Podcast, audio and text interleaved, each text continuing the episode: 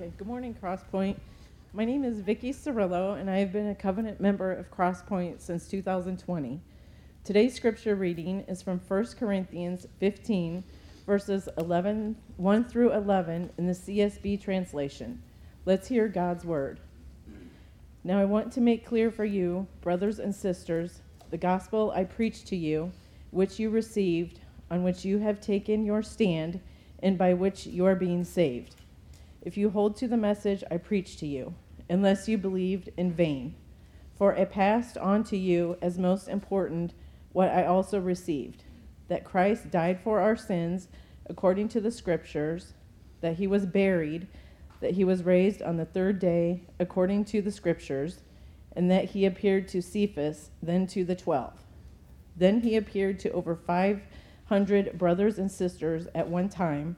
Most of them are still alive, but some have fallen asleep. Then he appeared to James, then to all the apostles.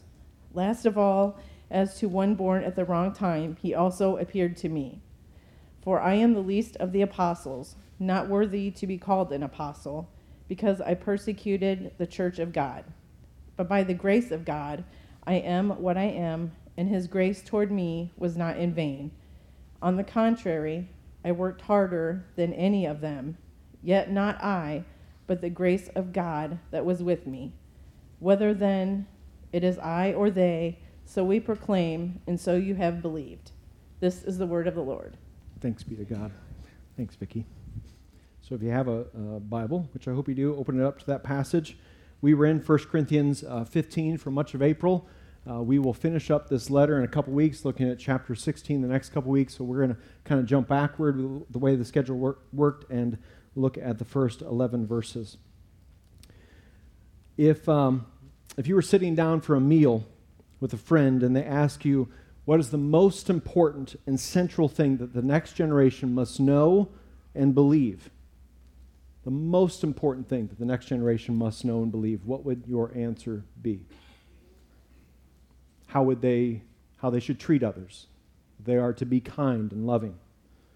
Or maybe about how they should invest their money and the power of compound interest. Or the importance or value of family or how they should be courageous and stand firm in culture, or how they should approach work and have a strong work ethic, or how they should engage in and view politics, or the value of a quality education and training and learning, or maybe something else. If you do have kids older, I'd encourage you to ask them this. No, ju- like all justification set aside, no condemnation. Just have a conversation this week. What are you hearing from us? What are you seeing as most important in our life? or as my life as a parent? And ask that. Poll them, if you will. We are all tempted to make a variety of things in this world the most important to us, the most central to our thinking and living. And what is most important to us will be what shapes us. It will be what we run to when life gets shaky. It will be what we turn to to try to find our rest, satisfaction, and joy. It will be what we feel like is the most important thing the next generation must know and live out.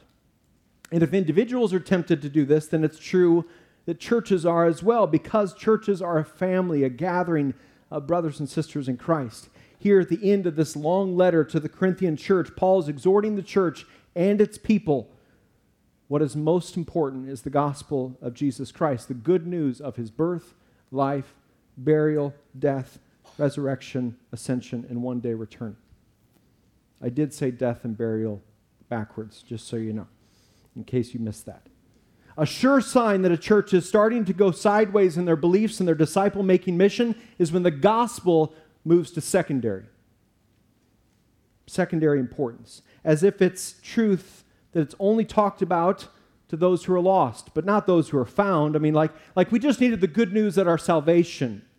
Or oftentimes the gospel is abandoned altogether or twisted to match the beliefs of the church, the people, the culture, and the church starts to elevate something that is never intended to be most important to most important. And the Spirit of God is grieved. The Lord of all glory is not glorified. And worse yet, the harassed and helpless sheep in need of good news stop hearing good news. We should be passing on a variety of lessons to the next generation. It's not as if those subjects that I gave, those examples, don't matter. They most certainly do. But they are to be shaped by the gospel. If we skip the good news of Jesus, then we are skipping what the living and active word of God tells us here is first importance or most important because the gospel shapes and transforms how we treat others, how we handle money, the marriage, family, raising kids, how we engage in culture at work, how we pursue education, how we conduct ourselves in the community, and all of life. And loved ones, if it's not central and of first importance to us personally, then it likely won't be for the next generation. Someone has said you can't pass on what you don't possess. And if so, then as Judges 2:10 says, another generation will rise up who doesn't know the Lord or doesn't know his faithful works that he has done and continues to do. Paul is, Paul is exhorting the Corinthian church and us today brothers and sisters, don't fall into the enemy's trap of elevating secondary matters to most important because in doing so, we relegate what is eternal, unchanging, life transforming importance to secondary. Let's be reminded of the gospel this morning because this is what we're holding fast to. This is what we, we proclaimed through song, through prayer, through baptism testimony, verses 1 and 2 again. Now I want to make clear for you, brothers and sisters, the gospel I preached to you, which you received, on which you have taken your stand and by which you are being saved, if you hold to the message I preached to you, unless you believed in vain. Remember, Paul had planted the church in Corinth. He'd brought the good news to them through his words and way of life. And here he says the gospel that he preached is something the church received in the past. It's what they're taking their stand on in present day. It also shapes their future. Salvation is not just our past, nor only present, nor only future. It's all three. It's all of life. Paul's reminding them, you've received the gospel. You welcomed the message of Jesus, his life, death, resurrection. You moved your faith away from yourself, put it in him who is forever faithful, who paid for sin in full, conquered sin, death, and the devil on the third day. You didn't resist that, you embraced that. You didn't walk away, but you you received that. And it wasn't just like a do- doctrinal set of truth a doctrinal book that you received, you received the person work of Jesus Christ and his truth and who he is. And not only did you receive, but the gospel is what you're standing in. It's the rock that Jesus lifted you out of the muck and mire and placed your feet on. Now, today, present day life. This is not old news, this is current news. Brothers and sisters, saving faith is present day faith. It's faith that is actively producing good works producing a, a growing godliness in your life. James would say that faith without works is a dead faith, that if you're confessing, oh, my faith is in Jesus, of course it is, but there's no outward fruit, no evidence, no actual life change, then you're lying to yourself and you're lying to those people around you.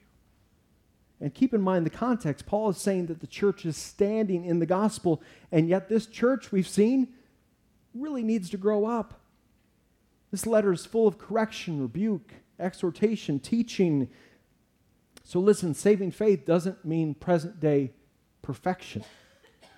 It does mean, loved ones, present day progress in the Lord. See, some of you hesitate on baptism because you think it's the culmination of your sanctification. You think it's like the pinnacle of, look at all I've done. Here's my resume. Now I'll go public. If you wait for that, you will never go public with your faith right? Because we can't go a day without, ah, mm, need the grace of God again today. So baptism is a next step, it's not the final step. We are having baptisms next week. Three more people are going public with their faith. Why not you? Reach out to me. Paul is also talking to a church that has faced some social price in following Jesus family rejection, loss of business, relational strife, neighbors who mock and persecute, my fellow missionaries, as our culture is wholeheartedly in a post Christian mindset, we must take our stand in nothing other than the gospel. In nothing other. For it is relevant in any culture, to any tribe, any tongue, any nation, any point in history. It's unchanging, it's true. We must stand in nothing of this earth but only in the transcendent and timeless person and work of Jesus Christ. The gospel is good news for our past, our present, and our future. It is by which we are being saved, he says. The Lord who saved you is also the faithful Lord who will hold you fast and securely in his hand. We didn't just receive the gospel once, but in an ongoing, continuous manner. Some wrongly see the gospel as just one chapter, either past, present, or, or future. Some see it as only in the past. That's, what, that's what's happened to me. That's when I gave my life to Christ, but now I'm moving on to quote unquote deeper things. And they miss the present day and the future goodness of the good news. Some wrongly see it as only something I need when I sin, when I mess up in present day life.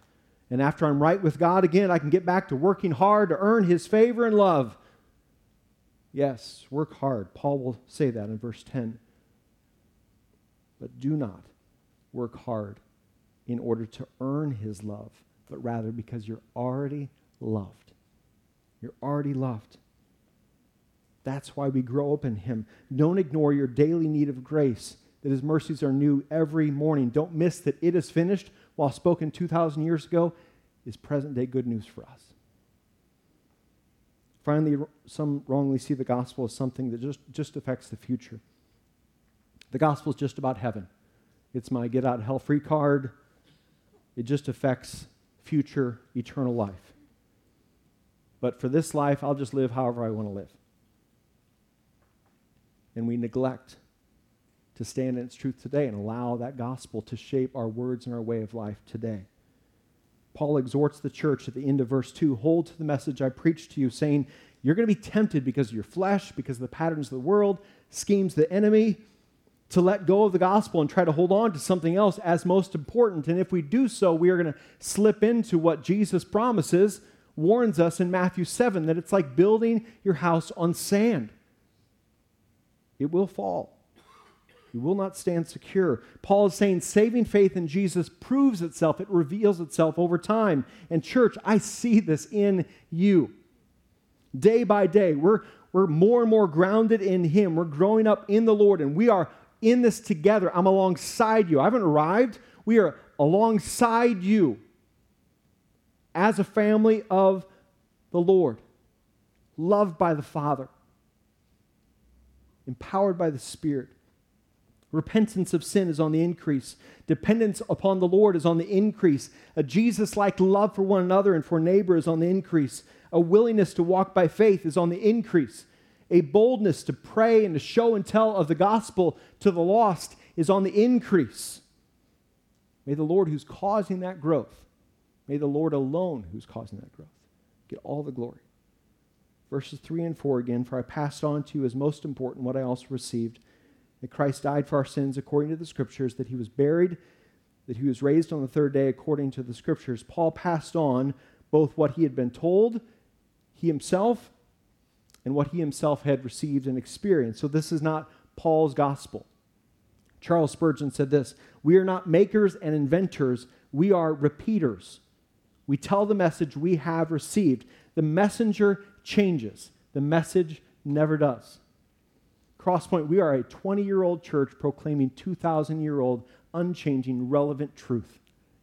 And that will never change. Every generation after us, as long as the Lord has us here on mission. This is what we will proclaim. The story goes of a church member coming up to a pastor, and no, this is not like my story that I'm making, not my story, okay? Like, I had a friend. This is, this is truly not my story, okay?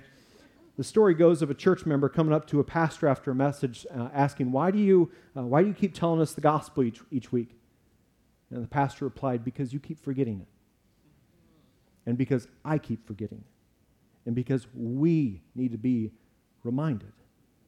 We need to be reminded of what is most important because it shapes all of life, not just this little silo, all of life. And in verses 3 and 4, Paul is sharing the historical realities and the elements of the good news. These are not opinions or perspectives, but historical events that reveal a transcendent message and a supernatural God at work behind the message. And who is at the center of this message? We see in these two, two verses it is not Paul, it is no man or woman. It is Jesus Christ alone. It's what he has done. Dietrich Bonhoeffer, a Christ follower who opposed the Nazi, Nazi regime and thrown into a concentration camp, eventually killed for his faith, said this It's not that God's help and presence must still be proved in our life. Rather, God's presence and help have been demonstrated for us in the life of Jesus Christ. It is, in fact, more important for us to know what God did in God's Son, Jesus Christ, than to discover what God intends for us to t- uh, today. The fact that Jesus Christ dies is more important than the fact that I will die. And the fact that Jesus Christ was raised from the dead is the sole ground of my hope that I too will be raised on the day of judgment. Our salvation is from outside ourselves. He finishes I find salvation not in my life story, but only in the story of Jesus Christ. So Paul gives the historical facts. He Christ died for our sins. And what is implied here is both his birth and his life, his incarnation and his life of perfect obedience to God's commands and law, meeting the demands that we could never do. Crucifixion for our sin, not for his sin, for he was without sin and stain, and through laying down his life, he atoned for or covered our sin. The Lamb of God sacrificed in our place for our sin, his death for our life. He willingly substituted himself upon that cross when it should have been us dying in that place. So all our guilt, shame, and penalty laid upon Jesus, the Holy One. So now, through faith alone and by grace alone, we might be free of all guilt, shame, and penalty and live in light of that. And all of this occurred according to the scriptures. Paul probably has in mind Isaiah 53 as he is thinking of this. He was buried. Why include this detail? Because you don't bury someone who hasn't passed. It was proof that he really died. He didn't swoon, he didn't pass out on the cross. He was buried in a borrowed tomb in a known location, guarded by the best of the best Roman soldiers. To those who buried him, to those who heard of his burial, they thought one thing end of story. End of story. But he was raised on the third day, proving he was God and greater than all, even death itself. One author wrote this if the, cross is, if the cross is the payment for our sins, then the empty tomb is the receipt, showing that the perfect Son of God made perfect payment for our sins. He was raised on the third day, proving that what he said in the Gospels came to pass. For instance, Matthew 16 21. From then on, Jesus began to point out to his disciples that it was necessary for him to, to go to Jerusalem, suffer many things from the elders, chief priests, and scribes, be killed, and be raised the third day. Paul is saying here, you can and you should trust his word. You should align your life with his word. He promised he would die, rise again. He went out and did it. None of us ever have. We should trust his word. He always follows through on his word. He's always faithful. He's always true. He won't lie to you. He won't lead you astray. His ways always lead to life and away from death. He is the good shepherd that you can and you must trust with all of your life. And as a result, brothers and sisters, we can hold fast to the message of the gospel because the gospel is the good news of Jesus. He is the center of the story.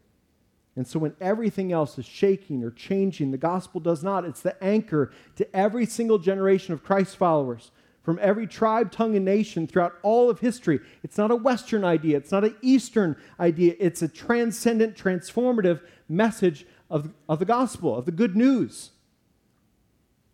Have you received it?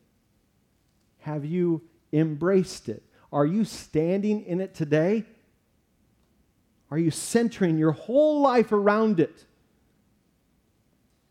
Is it shaping all of your life? Are you seeing it as most and first important? Christ died, he was buried, he was raised, and then in verses 5 through 7, he, he gives the next historical fact that he appeared. The bodily resurrected Jesus was witnessed and seen by hundreds. Paul gives a list of some of these appearances. It's not an exhaustive list, but it's a list of some authoritative witnesses. So, for instance, with the Corinthians, he's saying, if you don't believe the resurrection, which is much of chapter 15, go talk to some of these people. go talk about how they witnessed the bodily resurrected Jesus. Cephas, known as Peter, the 12, probably referring to the first meeting in uh, John 20, in the room where all the doors and windows are shot, shut, and uh, Jesus appears not as a ghost, but just shows up, bodily resurrected, speaks to them, some of his closest followers during his ministry, 500 brothers and sisters, James, Jesus' brother, who early on in Jesus' ministry, according to John 7, didn't believe that Jesus was the Messiah, but things change along the way. Things change along the way. That story is not just in the scriptures, the story is ours. Amen?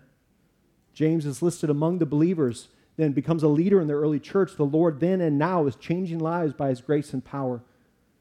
The apostles may refer to John 20 as well, but also uh, Matthew 28, Great Commission. Acts 1, Great Commission and the Ascension. In verse 1, Paul, uh, in verse 8, Paul is saying that he himself is the last in the line of the apostles who had seen the resurrected Lord. And then verses 9 through 11, Paul is talking about how the gospel of God's grace changed him, it's changing him, and how it sets the direction for his days ahead. The gospel's past, present, and future story for all believers, and Paul is no exception. For I am the least of the apostles, not worthy to be called an apostle, because I persecuted the church of God. But by the grace of God, I am what I am, and his grace toward me was not in vain. On the contrary, I worked harder than any of them. Yet not I, but the grace of God that was with me, whether then it is I or they. So we proclaim, and so you have believed. Paul's former way of life, before he moved his faith away from self onto Jesus, Paul was known for attacking the church of Jesus Christ, seeking to hinder its mission of grace. Paul was an opponent to Jesus, cursing his name, but by the grace of God, I am what I am, he writes. He's been changed. He's being changed. What we see here in these words is not a false humility, but a man pursuing Jesus like humility. Remember, the Corinthian church is known for arrogance. And so there's this thread in Paul's writing. He's hoping they're going to catch it Corinthian church, this is not about me, Apollos, Peter, any earthly leader. Make it about Jesus. Make it about Him, whose grace overflows towards sinners who are repenting and turning back to Him. The grace of God has changed Paul, it changes him now. The grace of God motivated him, it's what fueled him. There in verse 10, yet not I, but the grace of God that was with me was leading me to labor and work hard in the kingdom of God. The idea of worked hard there in the original Greek is labored to the point of weariness. He's not saying that he's necessarily accomplished more. This is not Western productivity. He's also not taking a shot at the other apostles like Peter, like, man, that guy's just not pulling his weight. He's not after the most valuable apostle award. He is instead saying that he will sacrifice of himself for the sake of others, for the Lord, for the spread of the gospel. Brothers and sisters, let the grace of God be what drives you, moves you, motivates you to live a life worthy of the calling you have received, to work hard in the roles that He has given you, that He has providentially placed you into in home, in workplace, in school, in church, in community, in your relationships. If you're married, does the gospel motivate you as a spouse? Does the gospel motivate you to lay down your life for, the, for your husband or wife? Don't skip over those closest to you. But let the gospel shape all of life. We're following a Lord and Savior whose yoke is easy, his burden is light. Matthew 11. Whose commands are not burdensome, 1 John 5. And who could be described as living and laboring at a rested pace. But Jesus could never be described as lazy, slothful, indifferent, or apathetic all of which are self serving, prideful postures. Jesus is the epitome of living other oriented, and Paul is following that example. Every Christ follower is as well. All by grace alone. We sacrificially serve because Jesus first served us. We love because he first loved us. We forgive because he first forgave us. His grace is what is motivating and empowering us to live a life that would then glorify and reflect him to the world. The gospel of God's grace has changed Paul, is changing him, sets the direction for the future. Verse 11 so we proclaim. For as long as the Lord has Paul on this earth, he will proclaim the gospel, showing and telling of Jesus. I love the plural nature of we. Paul has the other apostles in mind, other church planters in mind. And so we, in our day, join in the we. And we pick up the baton, the disciple making mission from our neighborhoods to the nations, with the gospel being of most importance.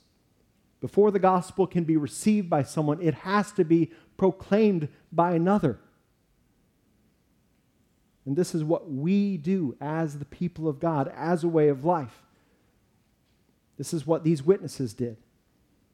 Christ died, was buried, was raised to life, and it changed everything, including them. And because they took up that disciple making baton in their, in their day, and the generation after them did, and the generation after them did, and so on. So we in North America are gathered 2,000 years later, worshiping the same risen King of Kings, Lord of Lords, proclaiming the same message that has been radically saving and transforming lives ever since. We are repeaters, not inventors. It's restful to know that. That's not on us. We plant, we water, we repeat. God causes the growth. But by the grace of God, I am what I am, Paul writes. Every follower of Jesus has a three chapter story, this sequence. The Corinthians did, you heard it in baptism testimonies. If we were getting coffee, you'd hear it from me. Paul did as well. He speaks of it here in these verses. He does in 1 Timothy 1, which we'll read at the end of the, pa- at the, end of the service. And in that passage, it's formerly I was this, but by the grace of God I received mercy, and the grace of the Lord overflows for me. And third chapter, I've been changed. I'm not who I used to be. And my changed life is not a glory to me, but a glory to the King of the ages, the immortal, invisible, the only God. He, how does a once persecutor of Jesus become a now proclaimer of Jesus? One answer the grace of God. The grace of God. Think of your own life. Pause to consider the goodness of His good news in your life, in your past, your present, and your future. We're going to move into a time of communion. So, if our first impressions team uh, can begin to hand out those elements. You don't have to be a member of Crosspoint. The scriptures do say you need to be a follower of Christ, a believer in Christ, an understanding of the gospel personally in your own heart.